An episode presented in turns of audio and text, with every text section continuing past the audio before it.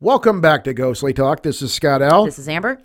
I felt I just actually heard my stomach groan like yours did. Oh, really? On one of the old. Did you ever go back and listen and see if you could hear that? I don't think I remember doing Now it. I don't even was remember what episode it was. It was- I Who were we talking to? I don't know. We were just talking like we're talking now, and your stomach oh just. no, I think it was. Was it during the Krampus? Yeah, I think it was. It was the last. of the- yeah, one the of the last- last. was it the last show? for the for the new year? Yeah, Anyway, yeah, that was loud, and I just thought I I heard didn't hear it. myself. No, in I didn't hear yours. All right, well, I'm, I, I don't think it would have. yours it wasn't as cool as mine. Yeah, I didn't. It wasn't as prominent. Nope. I wasn't as hangry as you were No. at the time because you were. I- I think you were very hangry I when we were recording hangry. that. when my stomach is empty. It's No, yeah. Well, no. Um, speaking as someone who lives with her, I can attest to that. And yeah, food is the best. make sure Amber is fed. Yeah. We talked to Zelia Edgar. Tonight. Yes. And super, super, yeah, super. she is a person. lifetime researcher of the strange and unusual uh, since she was a little kid. Yeah. and she is. We need more fresh minds like hers that love to think outside of the box and look at things differently, not just what's kind of cool or what you see in the media or what's on TV. Uh, people that really open up books and look at things and look at what previous researchers in the past did um, and said and kind of bring some of that knowledge to the now and apply it to current cases. Yeah, you know, I- just it's we need more of that because the paranormal is so flippin' confusing and weird. And I feel like our current way of exploring it and investigating it We didn't mention a TV show the entire time we were Good. talking good, with her. I'm glad we no. That's I just, good. I just thought about that. We, th- none of that crap because that's mentioned. not her her deal. No. and you know honestly, just- we, we, we really, bring that up too much. We bring that up too much anyway because the TV shows are just entertainment. And honest to God, the people that watch those things anyway. They wanna be entertained. They're entertained. They might go form a paranormal team and get some matching T-shirts for a bit, and then then that's it. That's Yeah. they're done. They're really not hurting anything. No, and, it's and, the, cool. and, the, and the people that are serious and that want to look at this stuff from a cool perspective Yeah, and, and yeah. write books and do podcasts and, and have YouTube channels or people like Zelia. well, and, add, and um, just in general, add to the greater body of knowledge to this thing. Yeah. Maybe try to get some answers someday. And, and then and then they use media to get more intelligent discussions about the paranormal out there. Intelligent. Intelligent, and which she does, and and her YouTube channel is really cute it, because it's just no nonsense. It's just her turning on a camera. I like it. It's cute, no frills, Ah. no like crazy software editing and sound effects, and, and always trying to be funny. Like that kind of stuff. Like there's a lot of podcasts out there which I appreciate humor and stuff, but some there's Yeah. a there's a there's a big thing right now with paranormal and humor. Like going hand in hand, and that's fine because there's a market for that, and I think younger people dig that. I, I get. I get people. Um, But if you really are someone that loves to just get real information and research, like sometimes it's like, oh, stop with that humor. Well, yeah. just get well, to the story. Well, oh boy, that sounds I very know. familiar. We don't need to say who it. I'm not going to say who it is, but I'm going to say that those people drove me completely insane. they did. they they drove me completely insane because I'm like, okay, man, you guys, Scott turned on a popular very popular podcast, podcast. out there, national. And I'm sure people have plenty of complaints about what we do here, but I think we get to the point though. Uh, maybe depends. We get to the point. No, they just use a lot of humor, and I guess when God, you were shut you were, up. you were trying to, you wanted to learn that day. I wanted to learn that day. You couldn't learn like, fast dude, enough. Oh my god! Then we turned on the other podcast, which what, was the oh my God. Blurry photos. blurry photos, and I, I want to give a shout out to those guys. It was very good. yeah, uh, There was like just the right amount of humor and education in they it. were brilliant speakers, entertaining people, and they knew how to really get to the point and, and, entertain and and, it was inform. fun. I love their intros. Blurry photos. oh, yeah, they were great. Oh yeah. my! It was so funny, and I think everyone's a little different. You said it wasn't the same intro. No, they weren't all. Yeah, they, they were very, you know, very creative bunch of guys. And I, don't love- know that much and about them. I actually love the podcast name Blurry Photos because Yeah. that's like It's perfect. that's like every paranormal photo out there. So shout out to those guys. Yeah. I, have been meaning to say that for a long time. I think time. they're in because- Chicago, so I Yeah, think they're kinda close to us, Yeah, too. check them out. Blurry photos. I know they're on Spotify and they're stuff. like they're they're on all the Podbean. Um, they're on all the platforms. Yeah, very good show. Very Um, cool show. But really good. So yeah, Zelia, uh,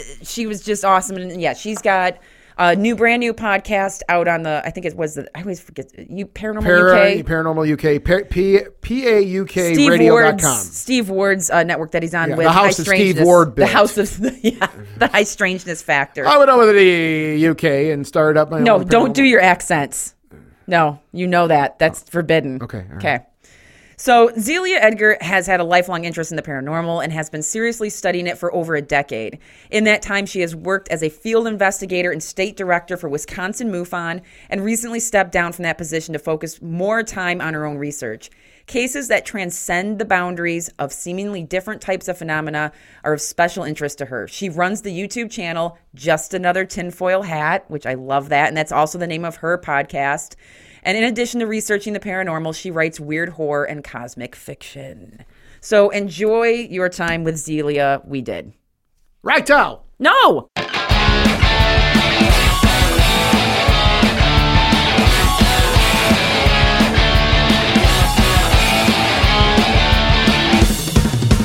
Coming out of a bunker in Michigan, ghostly talkies in your ears again. Buckle up, give your head a spin again.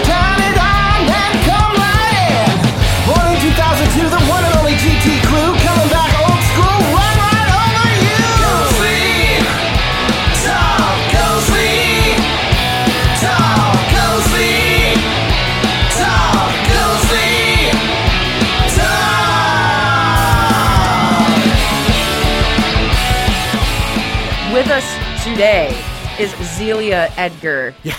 And like a creep, I spent the entire day with her and she had no idea. Because I totally watched every single one of her YouTube videos today. Yeah. What's her? What's the channel? And her channel is Just Another Tinfoil Hat. Do I have that right, Zelia? Yep, that's correct. Okay. And so she was also on High Strangeness Factor with our buddy Steve Ward. And Steve's like, you must have Zelia on the show. So, of course, that's why she's here. So, welcome to the show, Zelia. We're really glad to have you. Well, thank you. Yeah, I'm really, really excited to be here. What what I'm excited about with you, first off, I just said this to Scott earlier. I absolutely love your YouTube channel, and I love the fact that there's no frills. And I don't mean that in like any offensive way. Like I love the fact that it's just you, the camera. There's no crazy fancy editing, nothing like that. Even like your cutscenes are you pausing the camera at times and then just unpausing. And then your really cute, adorable ending with your little hand drawn sketch. Thanking people and Well, thank you. Yeah, I love that part. I watched every time every and it's like I kind of looked forward to every ending of the of the show, uh, just for that little animation and your little sound you make. So anyway, and what's refreshing about you is that you kind of look at things in a way that I wish more people in the paranormal field would look at things. And that's because you're looking at sort of like the outside of the paranormal and and what I think people need to do more is connect the dots. Like I know we got involved in this really because of ghosts back in the day. Ghosts, ghosts, ghosts were a thing, and we didn't. Yeah, we that didn't- was what our primary interest. and we didn't yeah. talk to the UFO kids. Like the UFO people were totally different part of the paranormal, and even like like the weirdos of the paranormal. And so we never really like butted heads. And then after I had my own UFO experience, then I was like, wait a minute, I got to look into this stuff.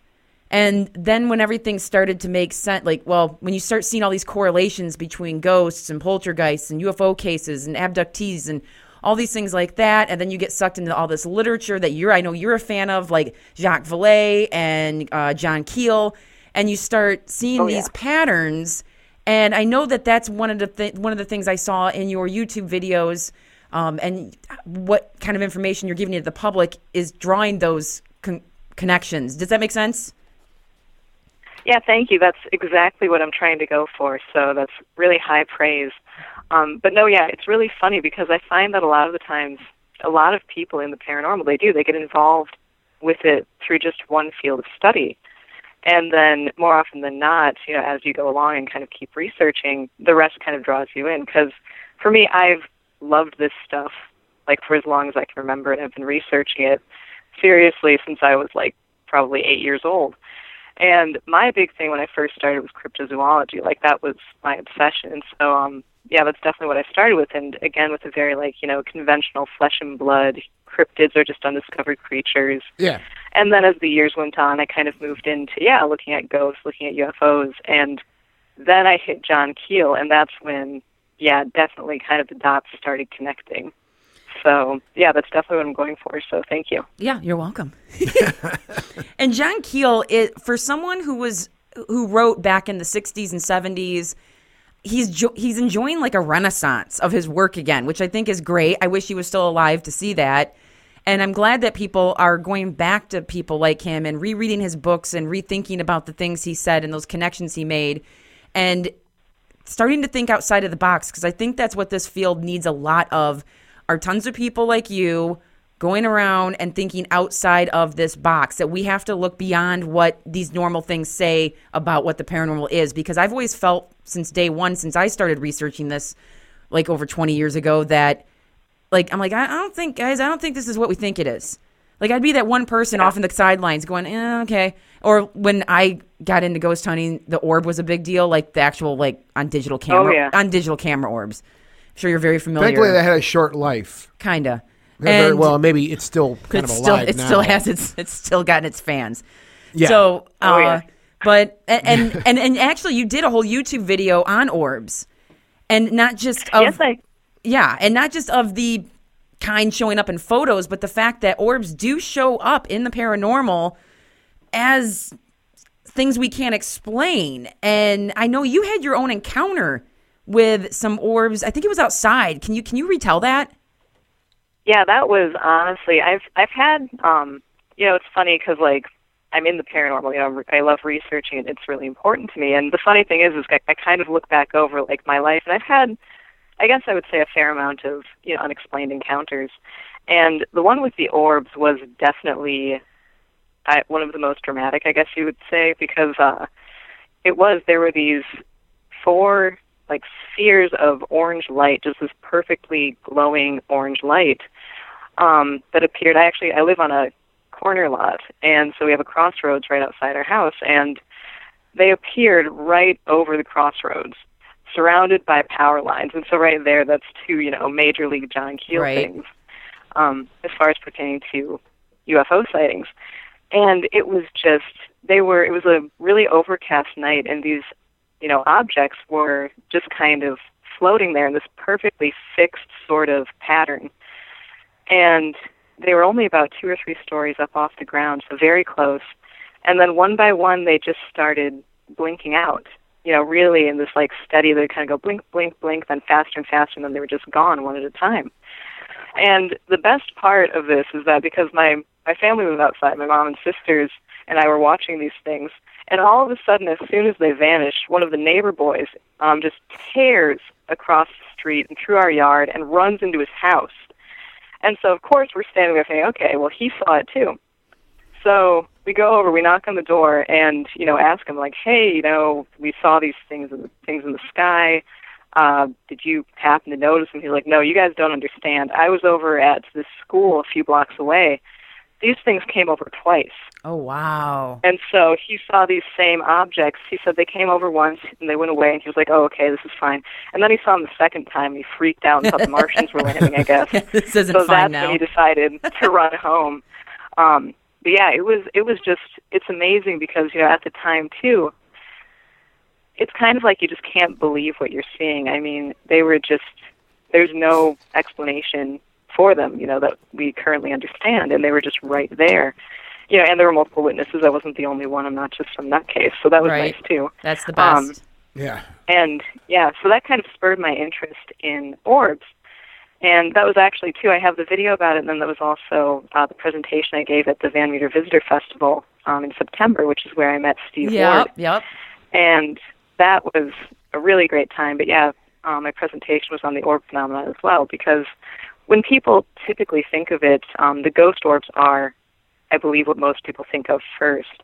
And unfortunately, when they think of ghost orbs, a lot of that is, you know, dust motes and Yeah. rain and part- particulate things caught on film, um, which of course aren't actual unexplained orbs; they're just camera artifacts. Yeah. And so, but if you really look into it, these things do, you know, they're spotted with the naked eye. Um, there are some anomalous photographs, which unfortunately are kind of thrown away um, with all the dust mote photos. Um, and they're viewed in conjunction not only with hauntings, but also, of course, the UFO phenomenon, both as standalone, unidentified flying objects and with other craft or other objects. And surprisingly enough, also in conjunction with cryptids, which is really interesting. So yeah, How- it's definitely. how- how I think so it's a pretty prominent feature of the phenomenon in general. I need to ask how so with cryptids? Are there any examples? Oh yeah, there are. Um, well, there's a few different.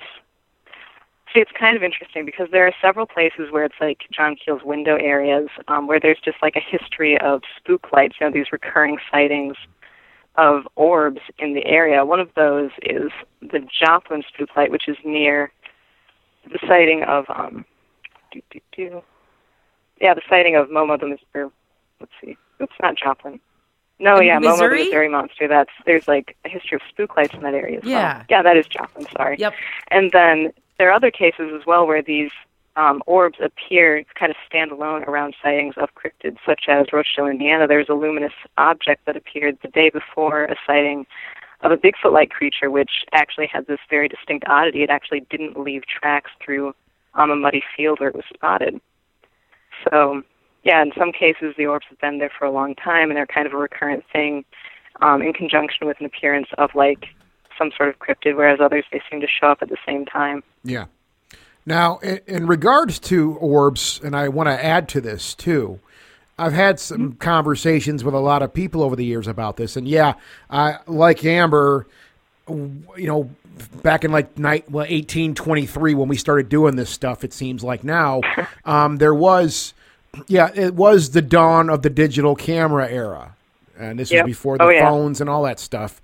Um, when the quality was complete garbage. I mean, they were really cool for the time because you're like, wow, I can put a floppy disk in this thing. and- Don't have to develop film. yeah, I can I can take a floppy disk and put it in here, and then I can just put the floppy disk in my computer and look at all these insane pictures, right?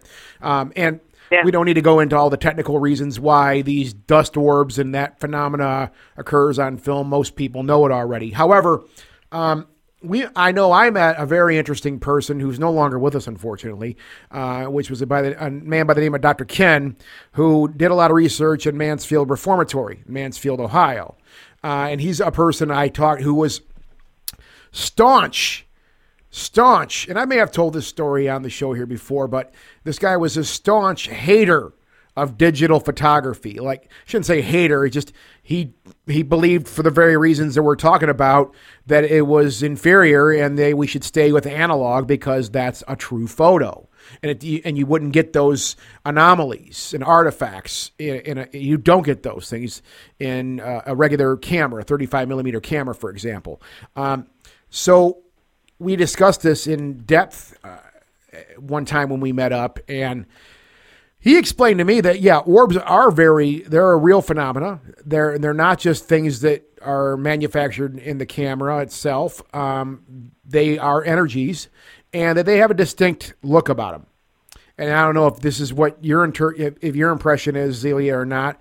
But the one main thing he said was that you know an orb that with any kind of substance, I guess when it comes to energy, would be one that has a very bright center, and it would kind of dissipate out towards the edges, right? Um, that's what he said. The the few orb shots that he got on film that he uh, you know said, okay, I consider this anomalous, were ones that had that characteristic about them. Um, is that something that you've seen before? As far as I don't, uh, maybe not just film, but I mean the ones you've seen. I guess the ones you've seen yourself. Is that something you or you- associated with UFO phenomena. or yeah, anything really? Yeah, well, and that description too comes up a lot in um, accounts of actually unexplained orbs.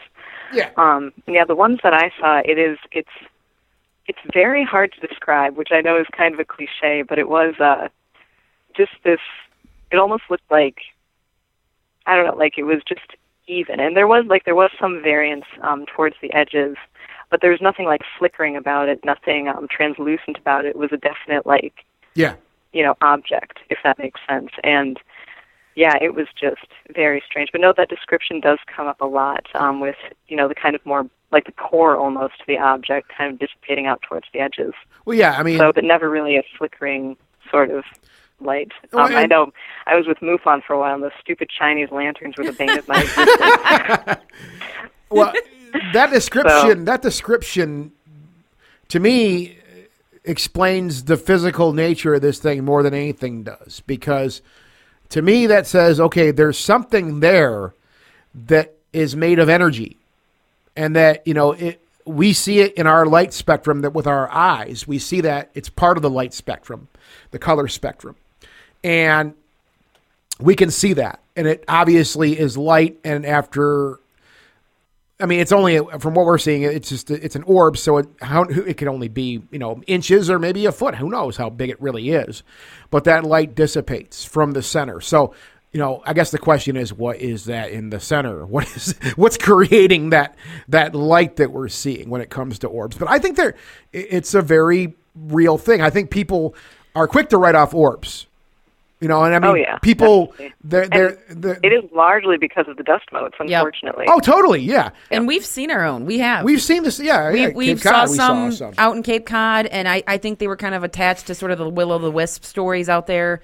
And Oh, yeah, yeah. saw these little blue orbs uh, just moving through the tombstones. Um, just kind and of a whole bunch of people saw Oh, it. a It wasn't like it wasn't like one or Yeah. two of us saw something and we freaked out. so- it was a whole group of people who were like, "Dude, look at that! It's the best. Whoa. So yeah, when you said you had witnesses with your orb sightings, I was. It feels so good to be like, oh my god, we're all not crazy. You guys saw that? Cool. Oh yeah, We- Yes. Oh, yeah. It's it's the best. Um, now, I, one of the things you're interested in too is the 1897 uh, airship wave, and I, I have to tell a Oh, quick yeah. story. I do a lot of research in old newspapers, and I was for a while there doing keyword searches on UFO or unidentified light or just all these random things. You know, going back as far as I could, and all of a sudden, and we're from we're in Michigan, so we're not we're just over the lake from you so we're not too far.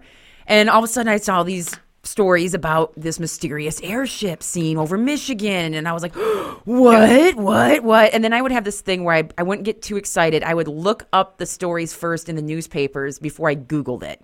Because I felt like I was almost discovering something for the first time, like old newspaper readers in 1897 would have discovered it. And then, of course, after I found like a ton of articles going from the West Coast to the East, I was like, dang it like oh people have researched this already. This was years ago and this was before i really got into the ufo thing anyway. Um, so yeah like jacques vallée obviously has a great book on ancient sightings up to going way back to the 1800s and and, and now but um, have, have you have i what have you researched with that and what what kind of piqued your interest in that particular uh, airwave or air flap of i guess it's kind of like almost like the first uh, ufo flap in the us Oh yeah, I definitely I would consider it that just because it was really meticulously studied at the time too. Um, I first came across the 1896-97 wave in Operation Trojan Horse, Oh, which yeah. of course is like one of John Keel's just Yep. I love that book. It completely completely changed how I look at the UFO phenomenon. Um, and the interesting thing to me about the 18 that wave of 96, 97, I guess it started at the tail end of 96 in yeah California, and then kind of worked its way across the nation, um, mainly through the early parts of 97. Um, the really intriguing thing to me about it is because I do I think that there is far more to the UFO phenomenon simply than extraterrestrial visitation Yep. um, again, when I started looking at UFOs, that was the only thing that I thought it could be was obviously aliens, Yeah. because that's of course our current frame of reference. And you know, how many John Keel books later, you know, I've definitely decided that it has to be something else. Yeah. And the interesting thing to me about the airship wave is that I feel like it kind of represents the bridge between fairy lore and accounts of, you know, people coming from the sky prior to the 1800s and the modern conceptualization of UFOs as extraterrestrial visitants. Um, because with the airship wave, the really interesting thing is that it definitely reflects exactly what people of that era expected flying machines to look like. You have these Yeah. kind of blimp-shaped objects with wings and rudders and propellers, and the myth of you know the great inventor was kind of born in that time as well. And so I feel like um, it's kind of like if you look at fairy lore and the modern concept of extraterrestrial visitation as two sides of the same coin, the airship wave is almost kind of like the side of the coin. It's that movement from you know the very more fairy tale romantic nature of like much earlier sightings into our more technologically advanced societal um, ideas of the current age. It's definitely very indicative of the era of the Victorians and you know their beliefs.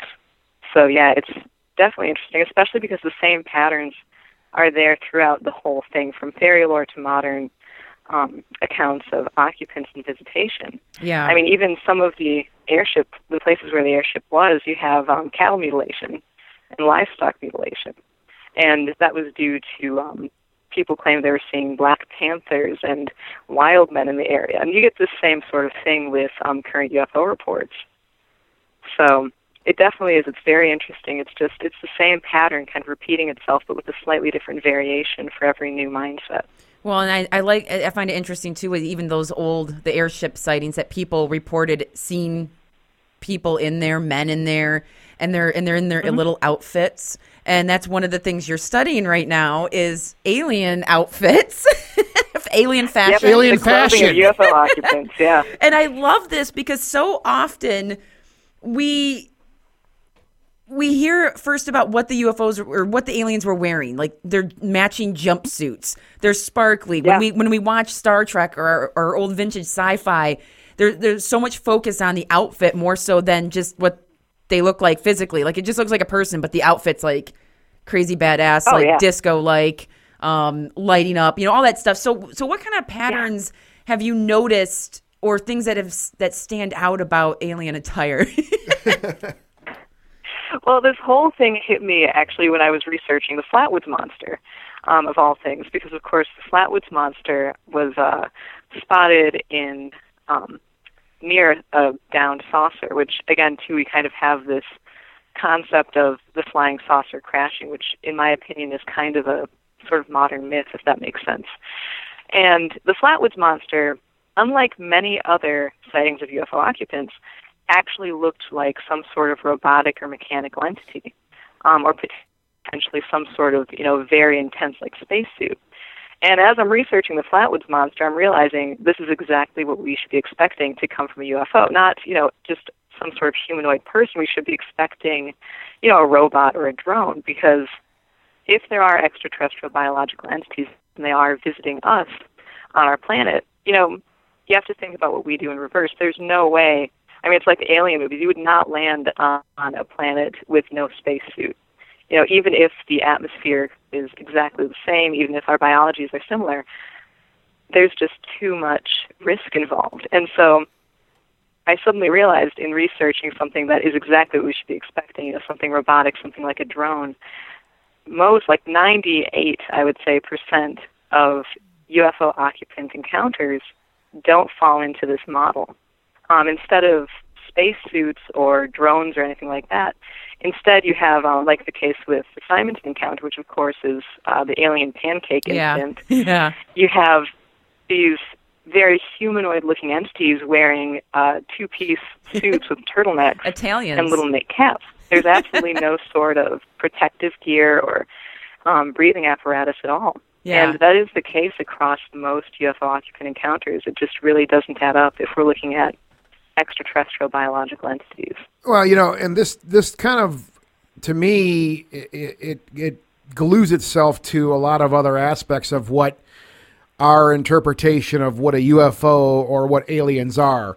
Um, for example, I mean, most of the sci-fi stuff, movies and and books that we are, you know, exposed to, if that's your thing. Uh, I mean, and there's a lot of movies I've watched where literally the the main villain in the film, like let's say it's a sci-fi movie, the main villain is space itself because there's so many ways that it can kill you, right? Yes, So- exactly. Yeah. So we as a race, we've I don't think we've mastered space travel by a long shot. I, I mean, if we have been able to go to the moon, some people say we haven't. That's a whole different discussion. But I mean, we have. Let's just assume for a minute we have been able to go to the moon, uh, but we still have, in my opinion, very arcane technology when it comes to surviving the harshness of space. It's not much different than than surviving the harshness of the deep sea, for example. There's there, that's why we can't go to certain places that are so deep on the planet underwater because we just don't have the the means or the technology to do it yet. So it seems like that's as far as fashion's concerned. Let's take us as our fleshy people, our our race of people here. Um, we don't have much fashion sense when it comes to that, and because I think all the outfits we have, they're just built to make to help you survive, because it's exactly. it's so it's not it's more practical. Th- These bulky suits that we see our astronauts wearing from all different countries on this planet, they're all similar because they're all designed the same way to resist um, extreme cold, extreme pressure, the vacuums of space. Um, so they're not very sleek. So that taking that idea, to me, i- it's aliens. You, I mean, we, let's call them aliens, UFOs. They may have mastered this stuff. They have systems. They have machines uh, that don't require possibly all of this extra bulky stuff that we have to wear. I mean, however, and I'm just kind of riffing, I'm just kind of thinking off the top of my head right now. Our astronauts, when they're inside the capsules, I mean, they're in their their super cool looking little jumpsuits, I guess, which are pretty sporty looking. I think those are all right. Those are cool. So, I mean, I don't know if they were if they were uh, uh, founded by another race of people, what they would think about our fashion. I don't. I don't know. I, yeah, I I've never know. thought about this before, to be honest with you, Zelia. It's a very Yeah, interesting well- idea. Go Well, the interesting thing too is that so many of this, again, to bring up um, the patterns throughout fairy lore.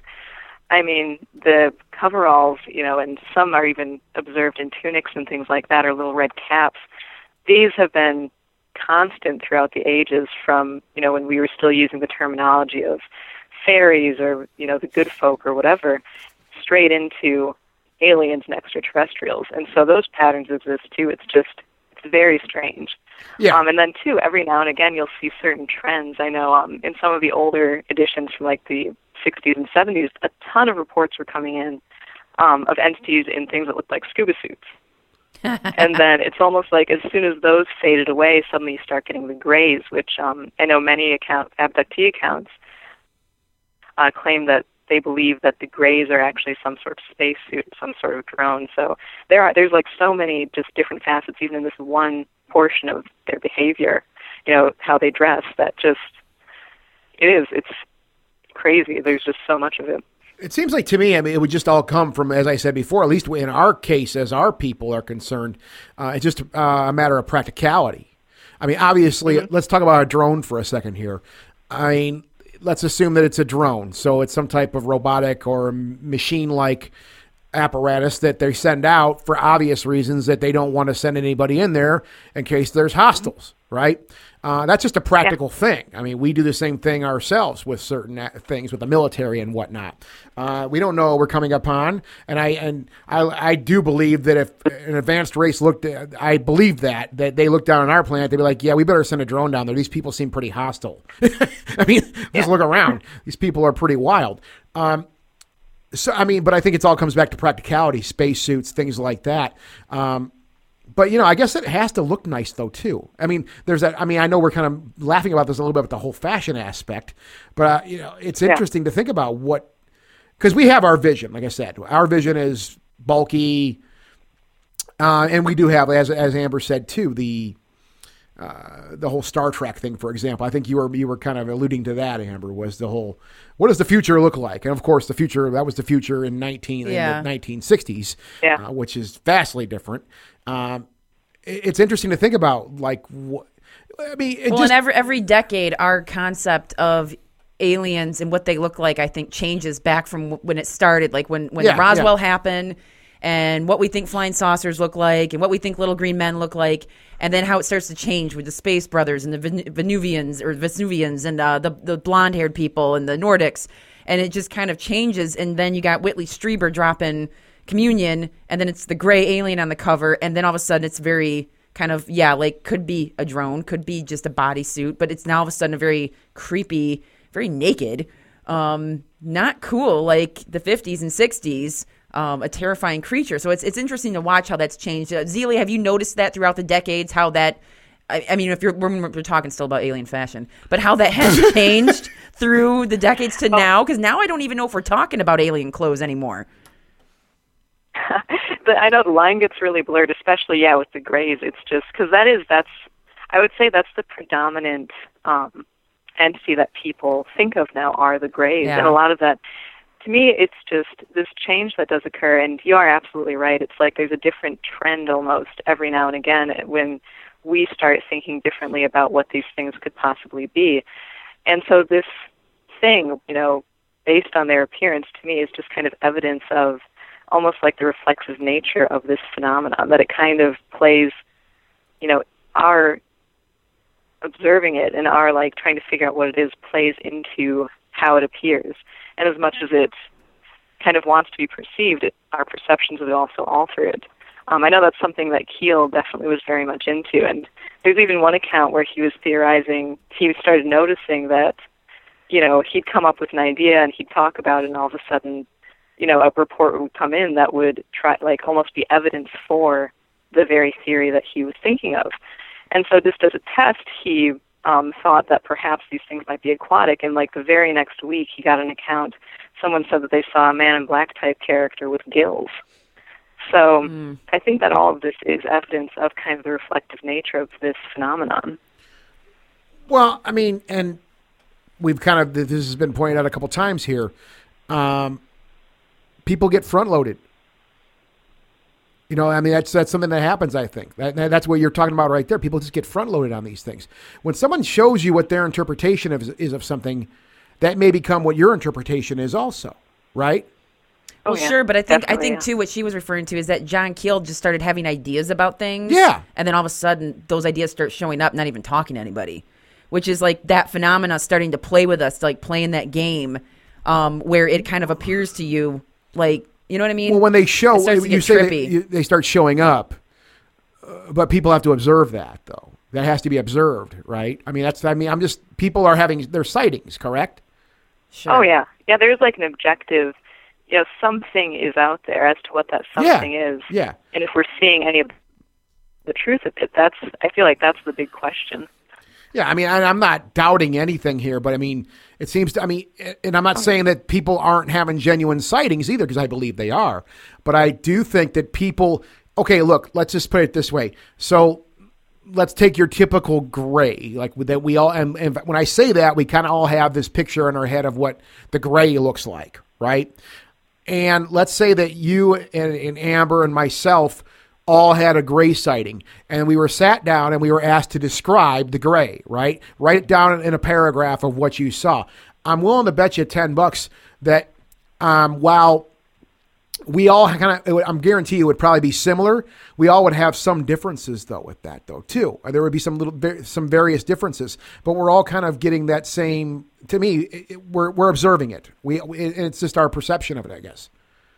Or am I just taking this way too the, too far into the fucking weeds here?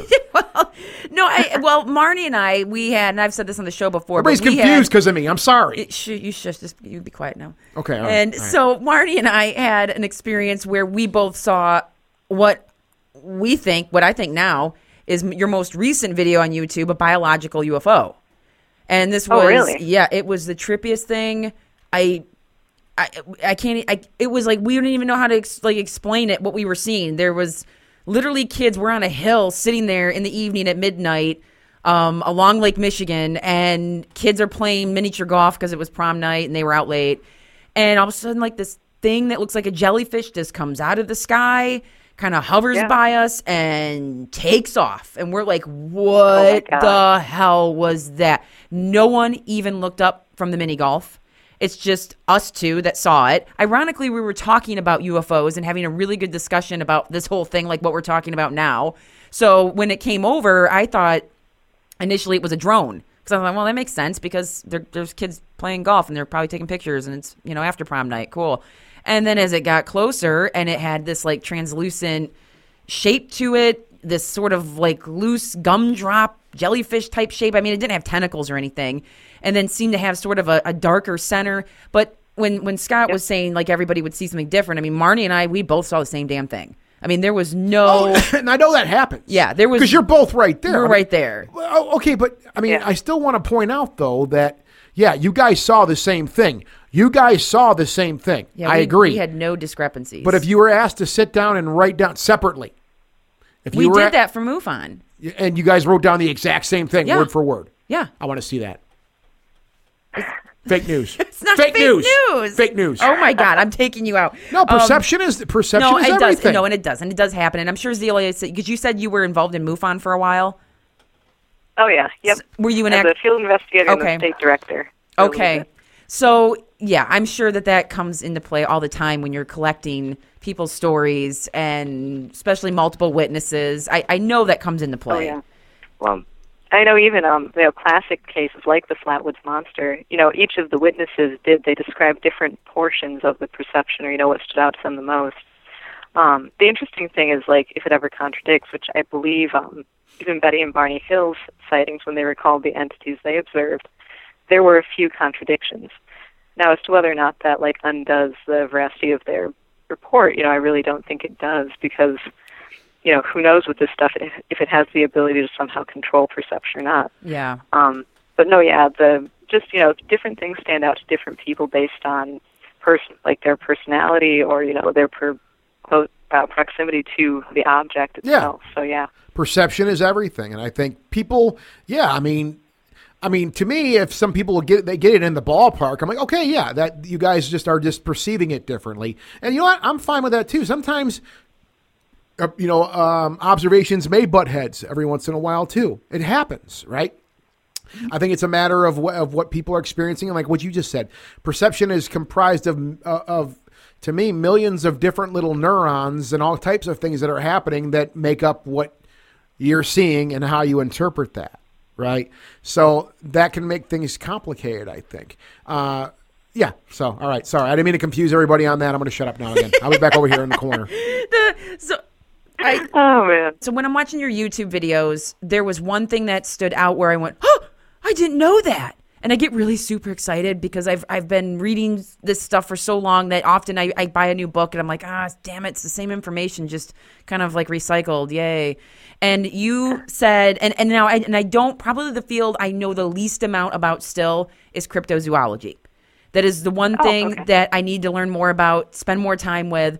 But you mentioned the well, how a lot of these monsters show up, these kind of harbingers of doom, whether you want to call Mothman that, um, but these creatures that kind of show up either one time, twice, or, or hang out for a bit like Mothman and seem to be warning people of something bad. I had no idea that people were seeing a creature at Chernobyl. And are you able to describe what they were seeing at Chernobyl? Oh, that one. I need to actually double check on that one because apparently there are some conflicting reports. Um, I saw that on a few different uh, cryptozoology sites, and supposedly it was supposed to be um, just like a giant crow-like creature. Okay. Um, and then I found a few other things that said that um, they can't really find any sort of proof that that was spotted. So I'm not sure if that might just be an internet legend or not. Okay, because So- yeah, that's a scary thing. That stuff, someone could just start that on a message board somewhere, and all of a sudden they're like, "Oh my god, did you hear?" And Yeah. all of a sudden oh, yeah. it becomes part of the you know, lore. suddenly in you know, a pretty reputable website. Yeah, it's yeah, major bummer. That was also the Philadelphia experiment. That too is another one that um, was a hoax way back in the day, and oh my gosh, that was a mess. Uh, Ivan Sanderson even had uh, part of the whole thing in um, uninvited visitors. You know, just like oh, th- here this is, but you know, no one really knows So what's wait, up whoa, with it. hang so, on. The- yeah, you have. It, it is one of those things. Unfortunately, the field is. There's a lot of that. Oh yeah, well, and know? so you said the Philadelphia experiment, which I've we've had a lot of exposure to here. You said that that started out as a hoax. Started out as a hoax. That's yeah. I haven't done extensive uh, research on it, but apparently they did a handwriting analysis and found that it was. um Oh boy, I'm horrible with these names. But yeah, apparently it was the guy who claimed that it's you know he found the manuscript. Yeah. Apparently, it looks like he's the one who did most of the writing on the manuscript. So I, yeah, there's a lot of weird business from that time with, and especially too with the Men in Black. There's so much true anonymous stuff with that, and then there's also just a bunch of people kind of screwing around with it um, Well- from that time, especially. So yeah, and you Yeah, know, I mean, in fairness, and this is I'm, I'm going to play devil's advocate for a second. Uh, if you've s- spent some time with the, the, the story of the Philadelphia, Philadelphia experiment and Montauk also, right? Uh, which those two Yep. are they're kind of married together when it comes to the whole timeline of the of that thing.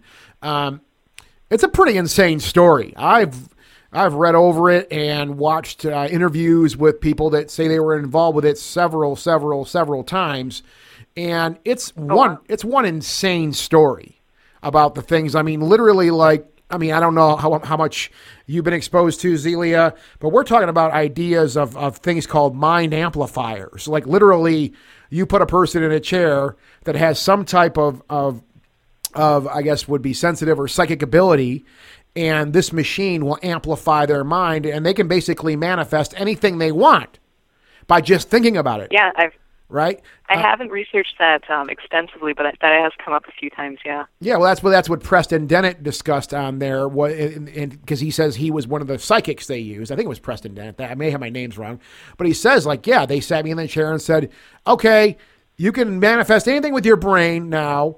We want you to manifest a time tunnel to take us back in time. Was it just stuff like that, Oh, or wow. was it physical things? Like I, I want to manifest some snacks. What, yeah. well, no, they. Well, that's one of the things they said they did manifest was they manifest some big hairy creature to start Oh. destroying buildings. So okay, there, This okay, is this shit. This okay. shit is for real. So I mean, this I'm- this is what's interesting because Zelia brought this up in some of her her Yeah. YouTube videos too, where you get these random one time creatures like the ghost kangaroos or the phantom Yes. kangaroos. Yep. These weird things, uh, the Dover demon, and they just pop up Yep. like one time Yeah. and they disappear. So what if it is like some dude sitting in his, his basement going? Okay, I think I made this like cool helmet, and I think it's gonna manifest some weird shit. And then he puts it on, Yeah, and then yeah. manifests like a phantom kangaroo that starts hopping around town, and then he's like, "Crap, unplug," and it goes away. I mean, there could be, or some- it just some gets people- put out there and you can't. Sure. it- it's just there now and it's just And- hiding. So it's hiding under this house right now. for all Oh, we great! know, right? And I know there's the idea too of the of the tulpa and stuff. These thought forms that, and which is probably the similar aspect of what we're talking about, but um, that makes you wonder about those one-time creatures, yeah, things Well, like yeah, that. so, and that's what makes you know cryptozoology is really interesting because I do I feel like the field is still mainly a lot of people who really want to you know bring in Bigfoot's body or something Yeah. like that. And I'm definitely not saying that it- that can't be the case, but then you have yeah like the Enfield horror, which of course had uh, three legs and like pink flashlight eyes and you know claws and was like this rubbery gray furred thing that dripped slime. Um, and then, yeah, the Dover Demon, which had no apparent mouth or nose. You have these things which really, in all likelihood, should not exist physically. And I just, I can't see really another option, you know, unless we're, if you go with the idea that all of these things must be corporeal, then all of these things have to have a population. And in so many of these cases, I mean, this even goes to lake monsters. That doesn't even really, that doesn't make much sense. Um, and yeah, I do. I think that some of these are they're just kind of like these weird flopped projections, or yeah, maybe some guy with a mind amplifier. yeah, yeah. I mean, ma- I, I want one. Uh, yeah, I'll make cute things. I promise. just, just little little Little miniature the tribble. unicorns. Make a and- bunch of tribbles from their first episode of Star Trek. The Okay. tribbles. Remember the tribbles? I'll make a bunch of baby Yodas. little- oh, oh my god! I'm just gonna project million Baby Yoda all over the world. Baby it's gonna solve all the problems. They're gonna just be walking around the house drinking oh my soup. god! Yeah. No, I mean, there that is an interesting because I mean, when you say like you know, like for the in, in the case of the Enfield creature, for example, uh, Enfield creature, um, you said something about there there has to be some type of population. Yeah, I mean, to me, it has to be created somehow. I mean, I mean, if we're going by our standards as a, as a race, it has to be ha, ha, had been reproduced in some way from some other couple of sources. I guess that's how we reproduce things here. Um, or it could it could have been. I mean, we were talking about Chernobyl a few minutes ago, and I mean, I was just watching uh, an uh, interesting video on Chernobyl. Obviously, Chernobyl's been kind of at the front of the news for the last few months because of the TV show and whatnot. Uh, so there's been a lot of very interesting documentaries and little articles being done on YouTube and stuff like that.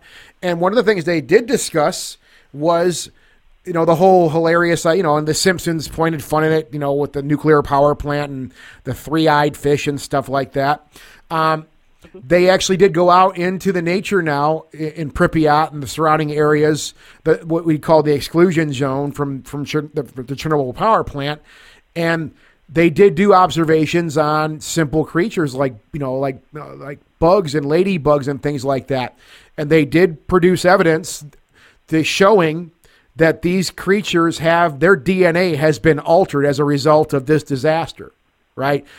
But slight for example, the one the one bug they were showing, they showed the markings on its back. They say now typically this genus it would be uh, you know it would look like you know some squiggly lines or whatever. And they say now this thing has straight lines. Uh, and they and they were and they were able to reproduce it. It wasn't just one bug they found. Said oh my god this is crazy. They all look the same. So there has been a variation in their dna right?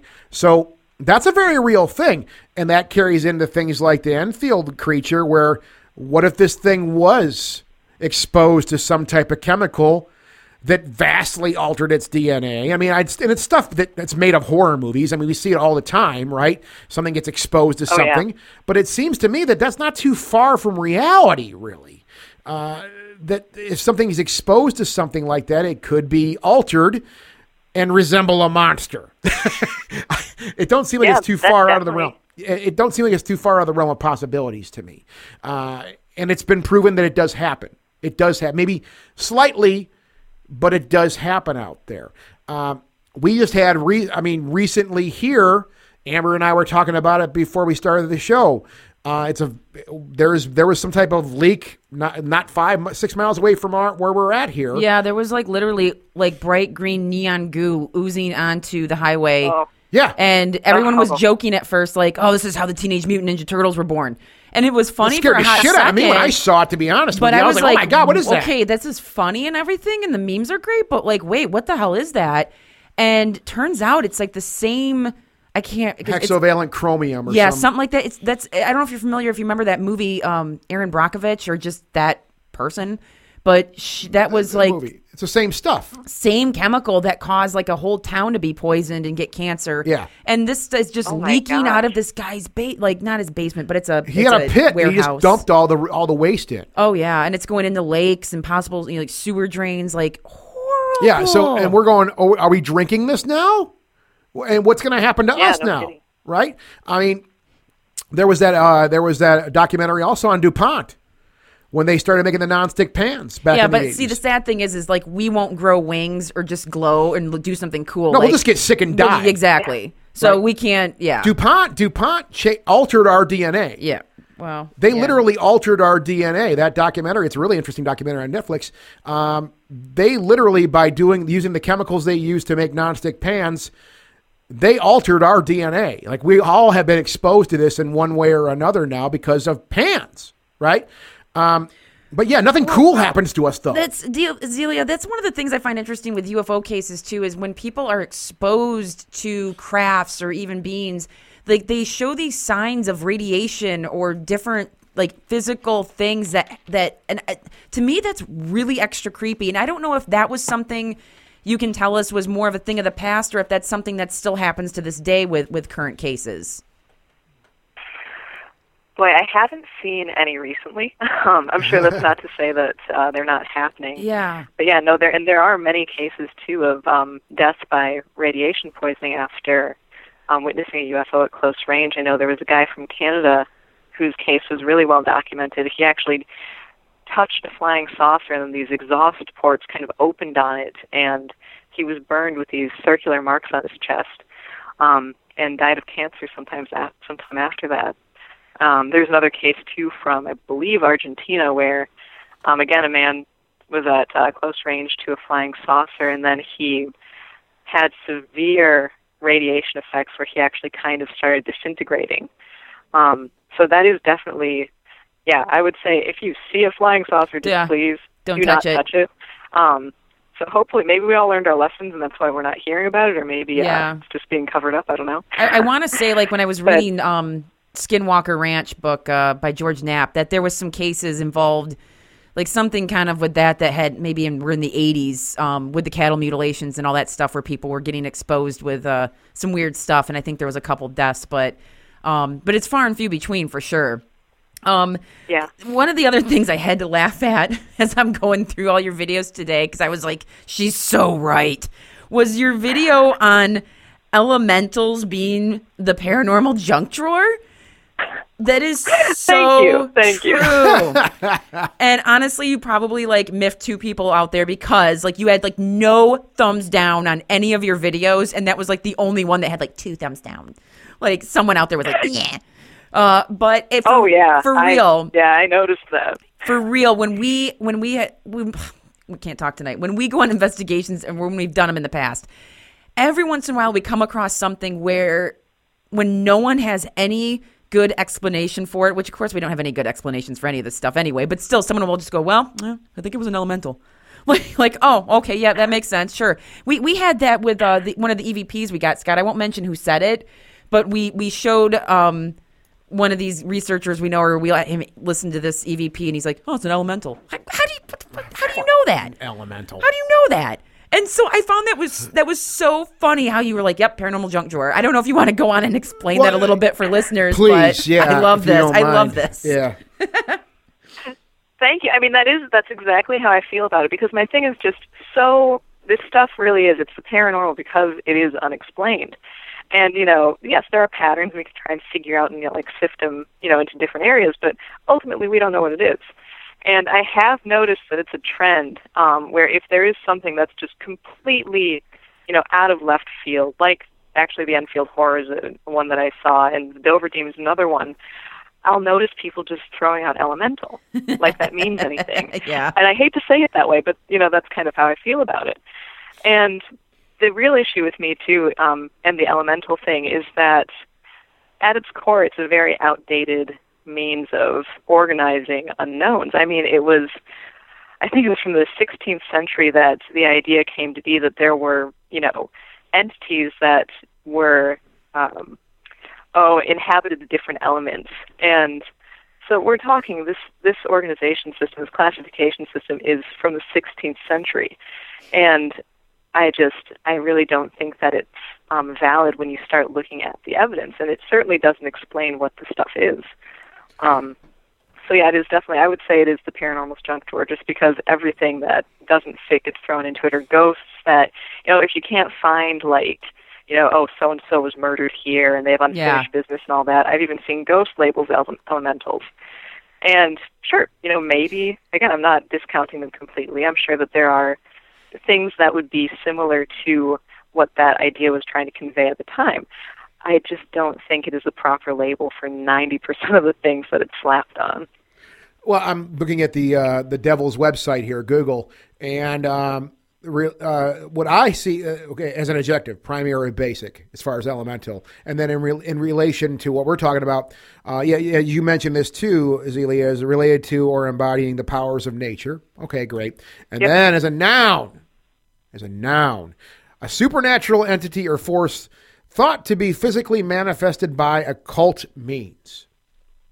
Sure, yeah, because So I'm willing to lock it into that one. well, and that was going back like uh, Zelia said in the 1600s. Yeah, I- I that's think- what, that's what I, yeah. Yeah, where you have like what your undine salamander gnomes, sylphs, sliffs, whatever they're called, Yeah. each representing earth, air, fire, water, all that kind of stuff. But Yeah. like, yeah, when you just call out you're in a haunted house and you're like, all right, it's an elemental. Well, what one is it? Is it a fire one? What does it do? Like, exactly. I don't- I don't and get it. I know that, and I think that um, yeah, the modern terminology, you know, of something that is just manifested.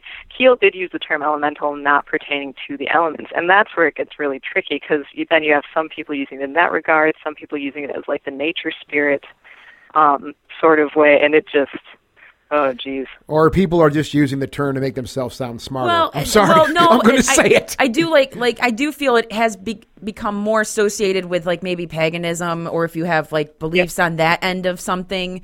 Um, you might work with elementals that maybe you feel like, hey, I'm going to leave an altar in my backyard to the elementals, and, and they could even be associated a bit with Okay. the fairy creatures and fairy lore. I just think that when we apply it to paranormal investigation, it it is like Delia said, it's just a junk drawer. That's what I'm saying. and I mean, great. it's okay. So you don't have it because you know. Okay, fine. I know there's lots of classifications for for entities, right? Uh, poltergeist, uh, residual hauntings, things of that sort, and they do have some. I mean, they have a classification. They have a definition that's pretty well known. Um, but even with that, I say, okay, so you, this is definitely, as I've heard people, this is definitely poltergeist activity. I'm like, how the hell do you know?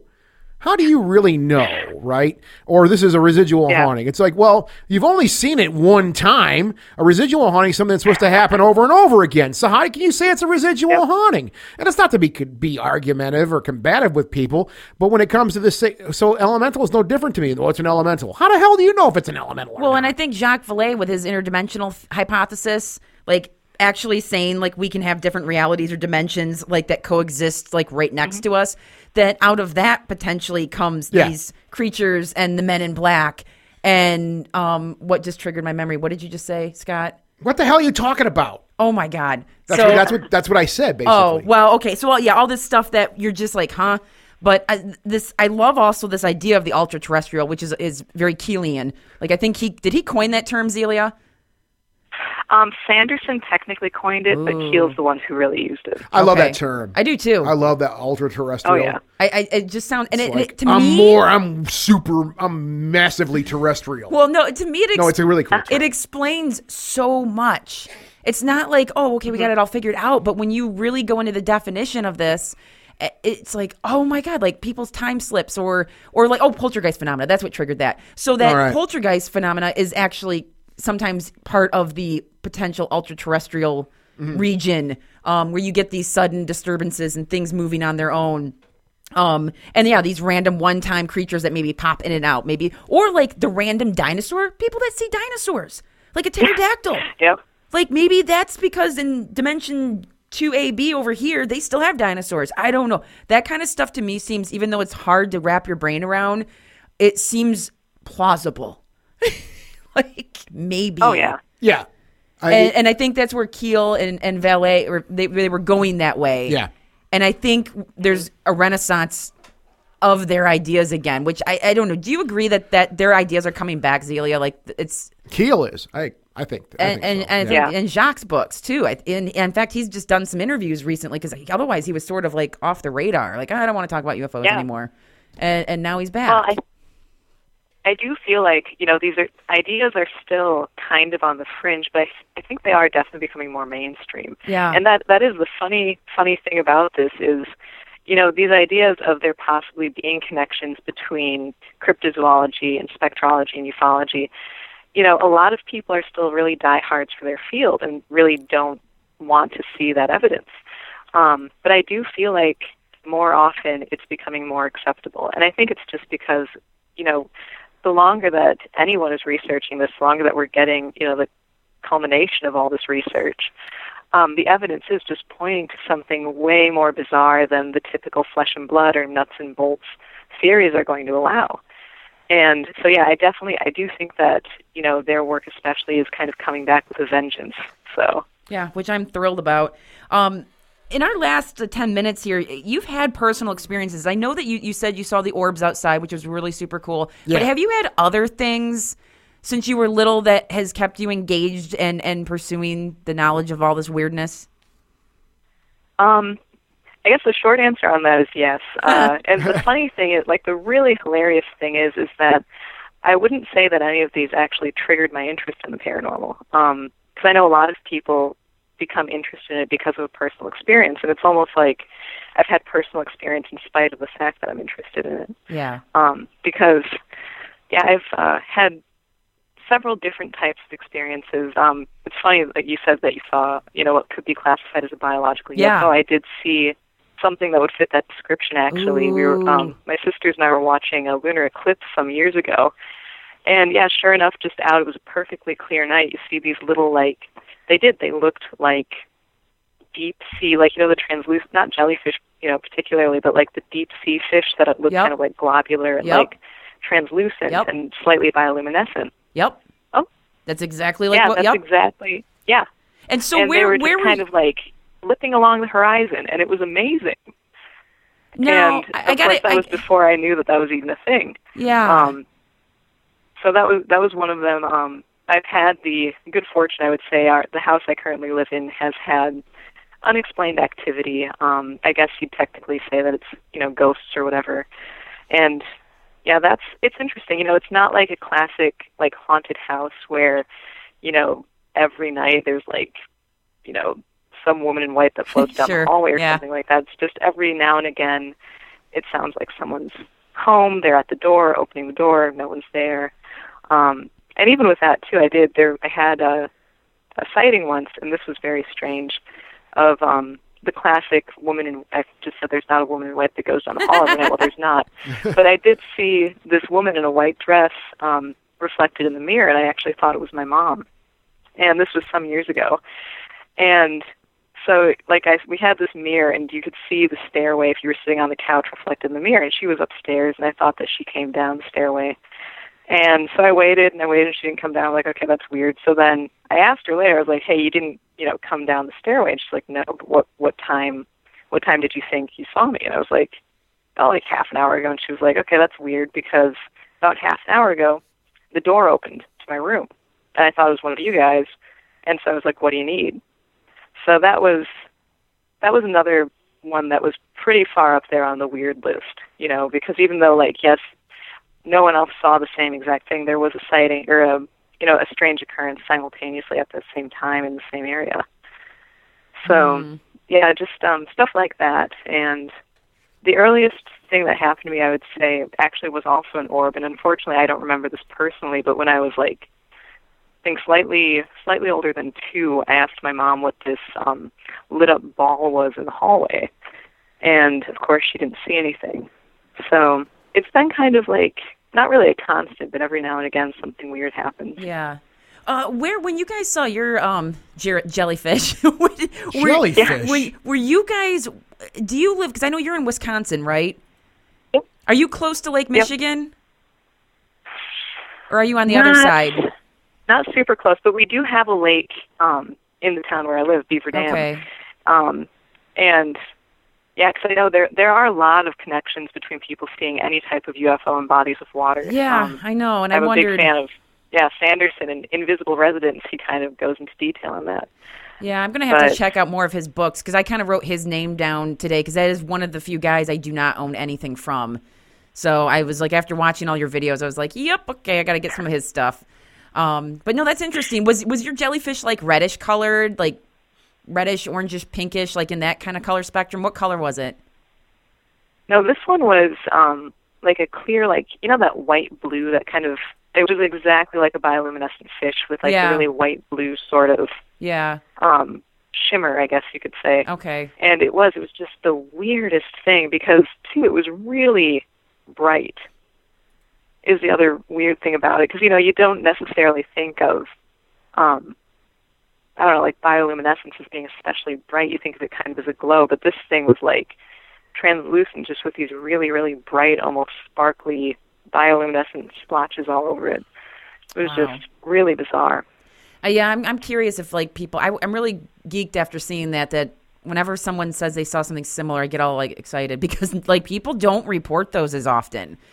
Um, Oh no, the after I mean, in my time with MUFON too, you can really tell that the focus is put on craft. yeah, You know, and I can I can get why because obviously people are more interested in like you know okay if there's humanoids coming or whatever you know some other race coming in, you know they want to deal with that.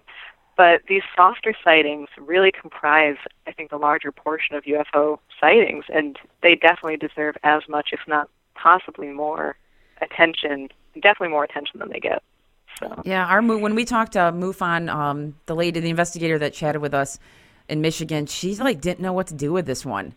Like she kept asking like just sort of weird questions, and I'm like, I mean, she really had never encountered this one, and I'm like, really, guys, really? I mean, I feel special now, but like, huh? So it just makes me want to keep going out and searching more for that. I mean, we we we go out there now and we sit and we kind of look up now, like waiting for it to return. Like, come on, girl, Yeah. come on, come on back now. Um, I don't know what kind of we can get some treats. Messiah, my yeah. We are waiting for your knowledge. Yeah, I'm gonna get some T-shirts. We made. want your knowledge. Yeah, put some snacks out. Oh, man. So anyway, well, Yeah, thank you so much, Zelia, for Yeah, hanging out you. with us. Oh my God, I could talk to you for hours. Now you just got your own podcast on the the, the UK Paranormal Network, right? Yep, it's uh just like my YouTube channel, just another tinfoil hat, and there's new episodes every other Monday. Every other so Monday. I just I'm going to release the second episode ever um, this upcoming Monday. So Okay. yeah, really excited about that. and those um paranormal that you can get those shows on any podcast app, right? I'm pretty sure Oh, yeah. that okay, okay, good because everyone go listen Yeah, I think- now. Go listen, subscribe, like, like all of, especially go like her video on um, elementals being a paranormal junk Yeah, box. or- or just go, go to- click like on it. You can also go to paranormalukradio.com. Oh yeah, you can go to that and or stuff. I'm and, sorry, paukradio.com. Yeah, and check that out and yeah, um, all that good stuff. So yes, I think we're going to be seeing very good things from you in the future, Zelia. You are awesome. Yeah, thank and again, thank you for taking some time to chat with us. We I really love your brain. well, thank you so much, and this has been a great time. So thanks again for having me on the show. Ghostly Talk. Version 3.0.